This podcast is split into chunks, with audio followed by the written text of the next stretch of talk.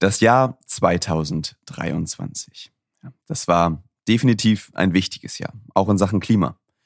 Doch eher im negativen Sinne. Oder? So würde ich zumindest das kollektive Gefühl beschreiben. Und ja, tatsächlich. Es wurde noch nie so viel fossiler Brennstoff verfeuert wie 2023. In Deutschland werden die Sektorenziele eingestampft, weil der politische Wille fehlt. Und dann war dieses Jahr auch noch das heißeste seit Aufzeichnungsbeginn. Vielleicht sogar seit 125.000 Jahren. Ja, auch die Folgen des Klimawandels erreichen uns mittlerweile in Echtzeit. Aber war wirklich alles so schlimm? Oder gab es auch Lichtblicke, also handfeste Fortschritte und nicht nur Pläne?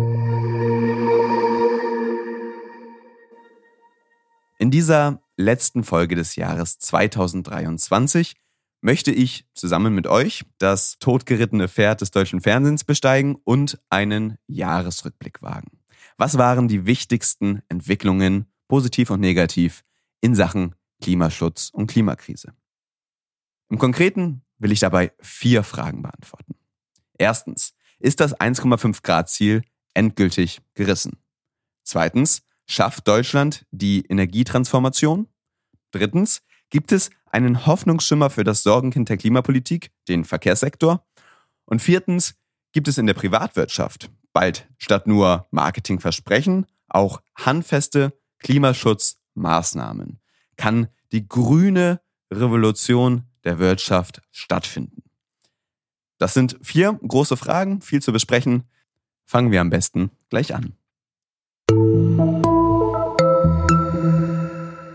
Und damit wir am Ende nicht vollkommen deprimiert aus dieser Folge gehen, schlage ich vor, dass wir mit dem negativsten Aspekt anfangen. Das ist das 1,5 Grad Ziel. In diesem Jahr haben die globalen CO2-Emissionen aus fossilen Brennstoffen laut dem Global Carbon Project einen Rekordwert erreicht. Laut dem diesen Monat erschienenen Bericht des Global Carbon Projects nahmen die Gesamtemissionen dabei im Vergleich zum Vorjahr um 1,1 Prozent zu. Im Vergleich zu 2019 nahmen sie sogar um 1,4 Prozent zu. Zwar sanken die fossilen Emissionen in einigen Regionen, wie zum Beispiel in Europa, aber auch in den USA, jedoch nur marginal und von einem überdurchschnittlich hohen Niveau aus. Denn pro Person werden in Deutschland 10 Tonnen CO2-Äquivalente ausgestoßen. In den USA sind es ganze 17 Tonnen. In Brasilien oder auch Indien, beides Länder, in denen die Gesamtemissionen dieses Jahr signifikant zunahmen, sind es weit unter 3 Tonnen pro Person. Hauptverursacher bleiben damit der Westen, wir und die Länder auf der arabischen Halbinsel.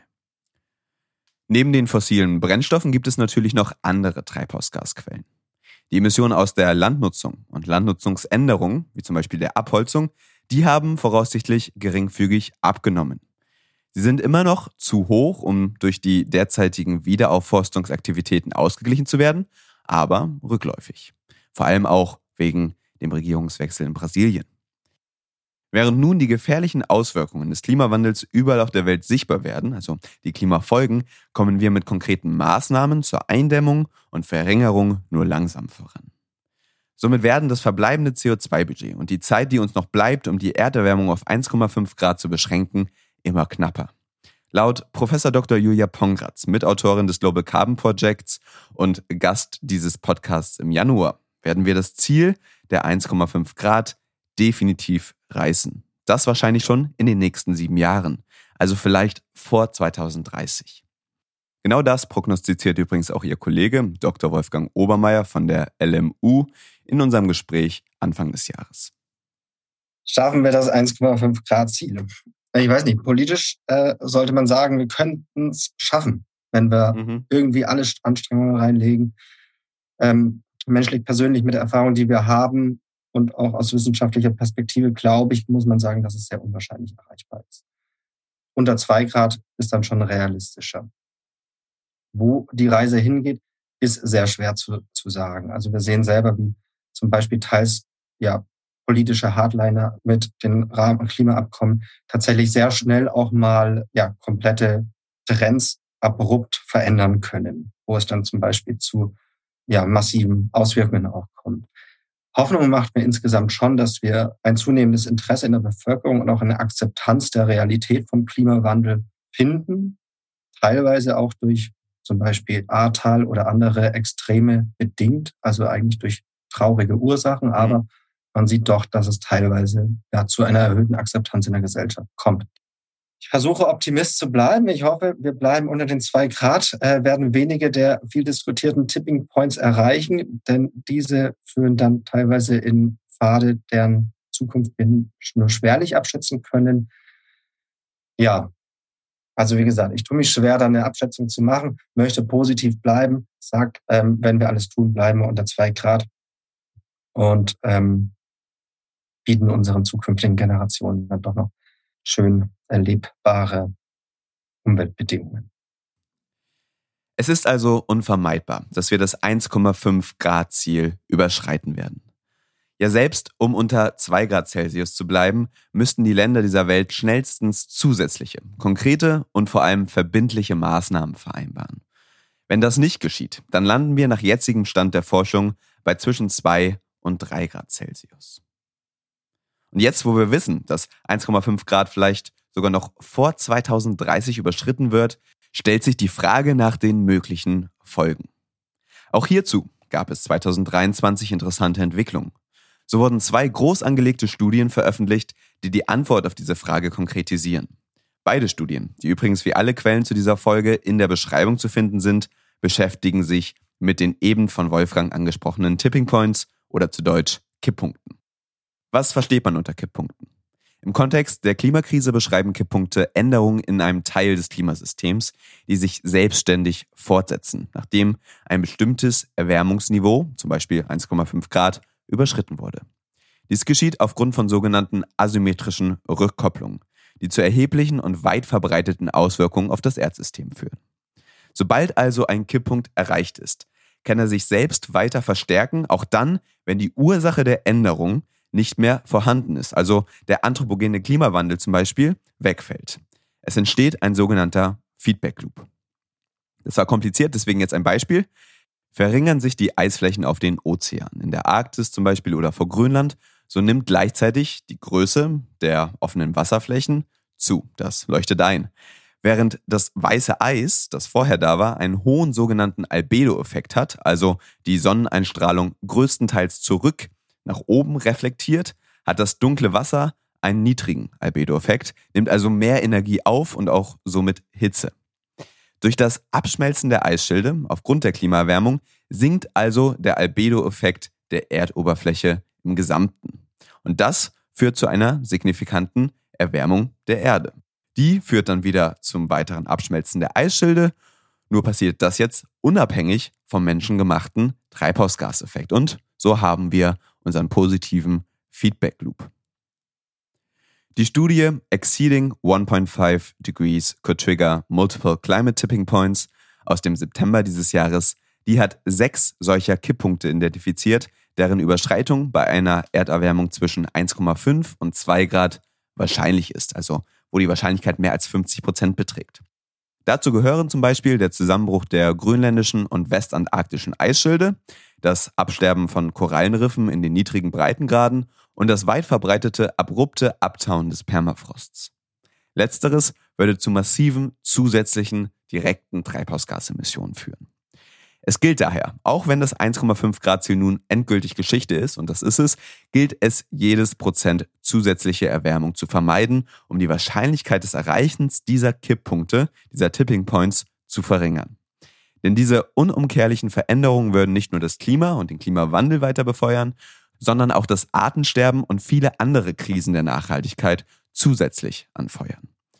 Was es braucht, um das zu verhindern, das erklärte der Vater der planetaren Grenzen, Johann Rockström vom Potsdamer Institut für Klimafolgenforschung, neulich beim COP28.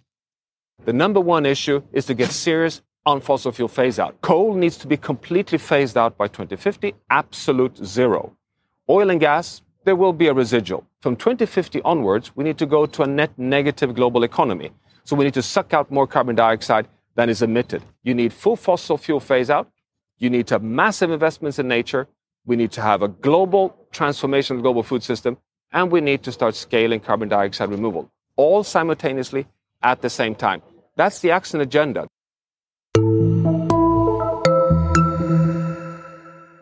Kommen wir vom globalen zum Nationalen und schauen auf die Entwicklungen innerhalb Deutschlands im Jahr 2023.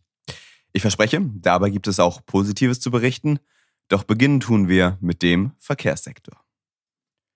Das jahrelange, konstante Verfehlen der Klimaziele im deutschen Verkehrssektor macht den Bereich zum Sorgenkind der deutschen Klimapolitik und ist 2023 der Grund dafür, dass die Bundesregierung den Entschluss gefasst hat, die sektorenspezifischen Klimaziele, die ja eigentlich so wichtig sind, einzustampfen. Außerdem hatte die wohl beste theoretische Alternative zu Auto und Lkw, die Schiene, das wohl schlechteste Jahr seit langem, zumindest in Sachen Pünktlichkeit. Denn im Personenverkehr der Deutschen Bahn kamen im November 2023 nur 52 Prozent der Fernzüge pünktlich an, nur knapp mehr als die Hälfte. Es sei aber auch zu erwähnen, und das muss man erwähnen, der Fairness halber, dass im Regionalverkehr der Deutschen Bahn, welcher im Alltag der meisten Menschen ja viel wichtiger ist, die durchschnittliche Pünktlichkeit bei knapp mehr als 90 Prozent lag. Es war also nicht alles schrecklich. Da passt es dann auch, dass trotz all der schlechten Nachrichten die Deutsche Bahn für dieses Jahr mit einem Fahrgastrekord von 155 Millionen Passagieren rechnet. Doch trotzdem, Deutschland wird wohl erstmal noch Autoland bleiben. Der Hoffnungsschimmer im Individualverkehr war in den Vorjahren der stetig ansteigende Trend zum Elektroauto. Wie steht es hier? Nun, wie gesagt, jahrelang stieg der Anteil der Fahrzeuge mit Elektromotor unter den Zulassungen. Doch zum Januar 2023 senkte die Bundesregierung die Subventionen bei Neukauf. Anfang 2024 gehen die Fördersätze nochmals zurück, denn der Umweltbonus wird aufgrund der Haushaltskrise zum Jahreswechsel wegfallen. Der Anteil der E-Autos an den Neuzulassungen wird deshalb wohl, so eine Prognose von EY, immer noch unter 20 Prozent bleiben. 80 Prozent der neu zugelassenen Autos haben also weiterhin einen Verbrennermotor. Dass das auch anders geht, zeigt Norwegen, wo schon 2022 über 60 Prozent der Neuwagen E-Autos waren. Warum läuft es so gut in Norwegen? Nun, die Gründe, die sind vielseitig, aber auch relativ eindeutig. Es gibt hohe Steuern auf Verbrenner, hohe Steuern auf Benzin und Diesel. Es gibt großzügige Subventionen für E-Auto-Käufe und vor allem gibt es auch eine hervorragende Ladeinfrastruktur, die bei uns hier in Deutschland definitiv noch fehlt. Doch selbst wenn wir diesen Erfolg in Deutschland kopieren könnten, wären E-Autos an sich noch nicht die Lösung. Denn solange der deutsche Strommix eine hohe Emissionsintensität hat, werden auch E-Autos nicht umweltfreundlich sein. Diese hohe Emissionsintensität sorgt zum Beispiel dafür, dass der Trend zum SUV die Klimavorteile der E-Autos laut Spiegelreportage nahezu gänzlich auffrisst.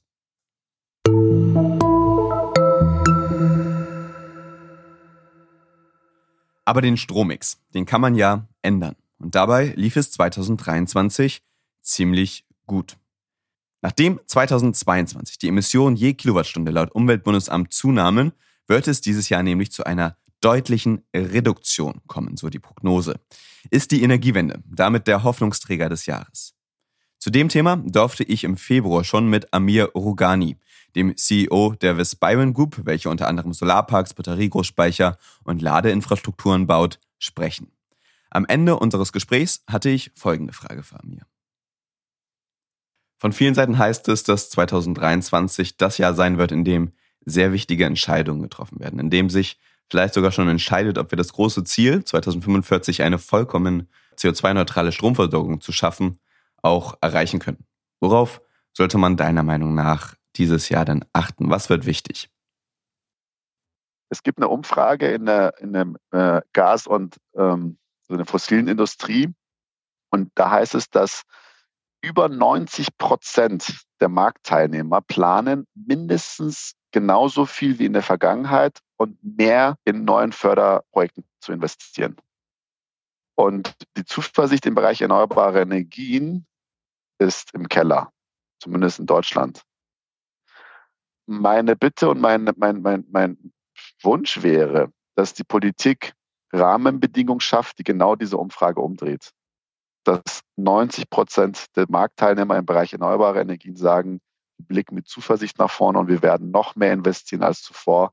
Und wir können und werden das machen. Und eher weniger als 10 Prozent der fossilen Energiewirtschaft sagt, wir werden noch mehr neue Projekte fördern und aufbauen daran, glaube ich, muss sich die Politik messen lassen. Und wenn wir in diesem Jahr tatsächlich diese Stimmung haben und wenn nach wie vor das teuerste Unternehmen der Welt ein fossiles Unternehmen, nämlich das Mineralölunternehmen aus Saudi-Arabien Aramco ist, dann haben wir weltweit noch nicht und auch in Deutschland noch nicht die Rahmenbedingungen so gestellt, man die fossilen Unternehmen machen Milliardengewinne. Sie, sie investieren das Geld immer wieder da rein, wenn die Rahmenbedingungen für sie attraktiv sind. Und daran muss sich die Politik messen lassen. Also wie viel Geld wird neu investiert in fossilen Anlagen? Wie viel Geld wird neu investiert in erneuerbare Energieanlagen in Deutschland? Und das wäre für mich der Gradmesser dieses Jahr. Und wir haben es vorhin besprochen, wenn bei den Ausschreibungen permanent unterschritten wird und bei den fossilen Energien permanent neu gebaut wird, dann weiß die Politik, was sie gerade macht und was sie nicht machen sollte. Und wurden Amirs Punkte erfüllt? Wie sah es aus bei den Ausschreibungen und beim Neubau? Der Solarausbau, Amirs Steckenpferd, wenn ich das mal so behaupten darf, verlief tatsächlich unglaublich erfolgreich. Es wurden nicht nur alle Ausschreibungen bedient und Deutschlands Ausbauziel von 9 Gigawatt erreicht, sondern gleich 4 Gigawatt zusätzliche Leistung installiert. Das Jahresausbauziel wurde damit um mehr als 40 Prozent überschritten. Und die Erreichung des Ziels für 2024, welche 2022 noch ziemlich fraglich erschien, wird damit plötzlich sehr realistisch. Gleichzeitig lief es beim Windkraftausbau, dessen Zielwert mit 3,9 Gigawatt ja sehr viel geringer ist, nicht ganz so gut. Ja, bei der Installation neuer Windräder liegt Deutschland laut Zeitenergiemonitor momentan 24 Prozentpunkte unter dem eigenen Ziel. Die Gründe hierfür liegen dabei auf der Hand. Bürokratische Hürden verzögern den Ausbau dort, wo populistische Politiker ihn nicht eh schon ganz unterbinden. So machte diesen Monat ein Bündnis aus FDP, CDU und AfD in Thüringen den Bau von Windrädern im Wald nahezu unmöglich. Es ist interessant, aus irgendeinem Grund lässt sich die populistische Rechte von Don Quixote inspirieren. Ja, und diese interessante Dynamik und die komplexeren Probleme beim Ausbau der Windkraft, die werden in einer Sonderreihe des Podcasts Lage der Nation ausführlich erklärt. Da reinzuhören lohnt sich sehr und deshalb findet sich der Link in der Beschreibung dieser Folge. Aber gut, you win some, you lose some. Ne? Im Großen und Ganzen scheint die Energiewende, zumindest im Stromsektor, mit großen Schritten voranzuschreiten. Man kann von einer waschechten Erfolgsgeschichte dieses Jahr sprechen. Ach, und was ist mit Aramco, dem saudi-arabischen Ölkonzern, von dem Amir eben gesprochen hat? Ist das immer noch das wertvollste Unternehmen der Welt? Nein, auch das nicht. Es ist nur noch auf Platz zwei oder drei. Das verbuchen wir jetzt einfach mal als ähm, positiv. Apropos positiv. Ich spoiler direkt, dass auch der letzte Bereich, auf den wir in unserem kleinen Jahresrückblick schauen möchten, von guten Nachrichten dominiert wird. Es geht um die Entwicklung der Wirtschaft und Regulatorik in der EU. Positive Entwicklung der Wirtschaft. Wirklich, denkt jetzt vielleicht der ein oder andere. Ja, dieses Jahr aus Sicht der Nachhaltigkeit definitiv. So fielen die Gesamtemissionen der europäischen Wirtschaft dieses Jahr voraussichtlich, während gleichzeitig ein Wirtschaftswachstum zu verzeichnen war. Eine Entwicklung, die als absolute Entkopplung von Wachstum und Emissionen zu bezeichnen wäre und somit das umstrittene Konzept des grünen Wachstums bestätigen könnte. Über grünes Wachstum und Entkopplung durfte ich schon 2022 mit dem französischen Ökonomen Timothée Parik sprechen. Ein großer Skeptiker dieser Konzepte. Seine Gegenargumente bleiben allerdings weiterhin relevant. So you have two ways to measure emissions. Production-based indicators, also called domestic indicators, will estimate the emission of an economy based on what it produces in its territory. So let's take France. The production based emissions of France includes everything that is produced in France. Okay. But we realized over the years that because countries like France have been deindustrializing, meaning that instead of producing cars and stuff like this, they just started to import from other countries. Well, these production based indicators were not really a true reflection of the carbon footprint of uh, the French economy. So people developed in the 2010s what they called consumption based indicators. A consumption based indicator, also called a footprint, you start from what is being consumed, regardless of where it's produced. So all the cars used in France, whether they're produced in France or in Germany or in China, are included in the carbon footprint of France. When you do this, of course, you realize, and for the case of France, if you only look at domestic emissions, you get the impression that it's been greening its growth because domestic emissions have been reducing quite significantly from the 1990s. But if you compare this with the French carbon footprint, so included so called imported emissions, you realize that actually it has increased. So that's quite important when we do these decoupling studies now because all these economies are all entangled in a, in a global supply chain that we take into account consumption based indicators the people that are trying to show that green growth is happening are systematically using production based indicators because for countries that import a lot of product that make them look greener than they actually are. Tatsächlich ist das konsumbasierte grüne Wachstum, also eine Reduktion der Emissionen im Verhältnis zum europäischen Konsum, noch nicht erreicht. Denn wir importieren einfach zu viele emissionsintensive Güter. Ob auch eine Entkopplung von Konsum und Emission möglich ist, das bleibt also abzuwarten. Wer Französisch spricht, dem empfehle ich dabei Timothees neuestes Buch zum Thema mit dem Titel Langsam werden oder untergehen. Auf Französisch Ralentir ou périr. Was beim Grünwachstum helfen könnte und neben dem Aspekt des Klimaschutzes weitreichende Fortschritte in allen Nachhaltigkeitsaspekten realisieren könnte, das sind zwei weitere Entwicklungen. Zwei in diesem Jahr beschlossene EU-Richtlinien tatsächlich. Die erste davon, das ist die Corporate Sustainability Reporting Directive oder kurz CSRD. Die wurde dieses Jahr konkretisiert und tritt am 1. Januar 2024 in Kraft. Wie meine Kollegin Eva Schmieder in unserer Novemberfolge erklärte, wird die CSRD viele Unternehmen zu handfesten Nachhaltigkeitsmaßnahmen bewegen. Was jetzt neu ist durch die CSRD, naja, sie verpflichtet einmal, mehr Unternehmen eine Nachhaltigkeitserklärung abzugeben. Sie verpflichtet, die nicht finanzielle Erklärung in den Lagebericht des Unternehmens mit aufzunehmen und die nicht finanzielle Erklärung unterliegt auch einer Prüfungspflicht. Das ist ein ganz wesentlicher Punkt. Dann wurde auch ein europäischer Nachhaltigkeitsberichterstattungsstandard zur Anwendung veröffentlicht. Und gleichzeitig müssen die Unternehmen ein bestimmtes elektronisches Berichtsformat einhalten, beziehungsweise ihren Bericht entsprechend einreichen. Bisher war es so, dass ausschließlich große kapitalmarktorientierte Unternehmen und Banken und Versicherungen dazu verpflichtet waren, eine nicht finanzielle Erklärung abzugeben. Jetzt hat die CSRD diesen Anwenderkreis aber deutlich erweitert und nimmt nun auch äh, große Unternehmen unabhängig von ihrer Kapitalmarktorientierung in die Pflicht, eine nicht finanzielle Erklärung zu veröffentlichen. Allein in Deutschland sind es 15.000 berichtspflichtige Unternehmen. Bisher waren es circa 500 da können wir natürlich davon ausgehen, dass diese deutliche Ausweitung des Anwenderkreises ähm, das Ziel nachhaltiges Wirtschaften äh, äh, zu fördern, positiv beeinflussen wird. Die Auswirkungen der CSRD, die spüren wir beim Zukunftswerk schon jetzt. Obwohl die meisten Unternehmen erst 2026 berichtspflichtig werden, haben viele mit der Vorbereitung schon jetzt begonnen. Es werden vollständige CO2-Fußabdrücke erstellt, wissenschaftsbasierte Klimapfade berechnet, die zu Emissionsreduktionen führen können und konkrete Emissionsreduktionsmaßnahmen ausgearbeitet.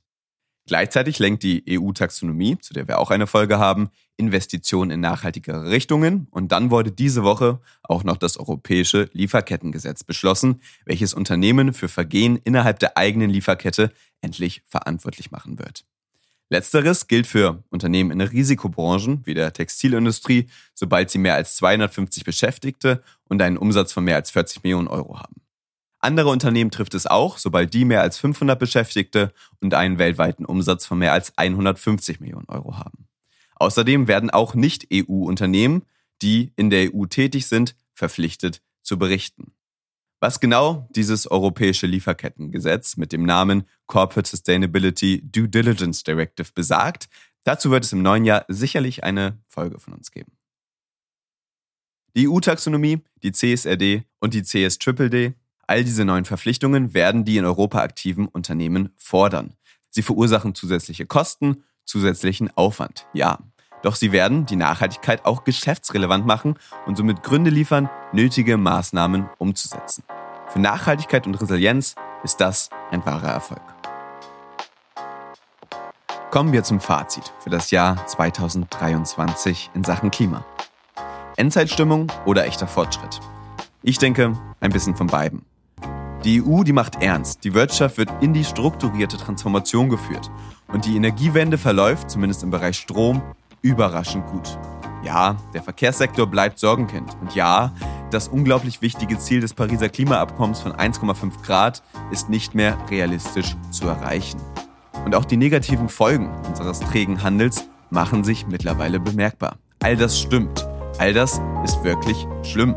Aber, wie der PV-Ausbau zeigt, wahrer Fortschritt bleibt möglich. Hoffentlich sehen wir 2024 noch ein kleines bisschen mehr davon. Wir werden sehen. Ich sage jetzt erstmal frohe Weihnachten, einen guten Rutsch ins neue Jahr und bis zum nächsten Mal. Tschüss.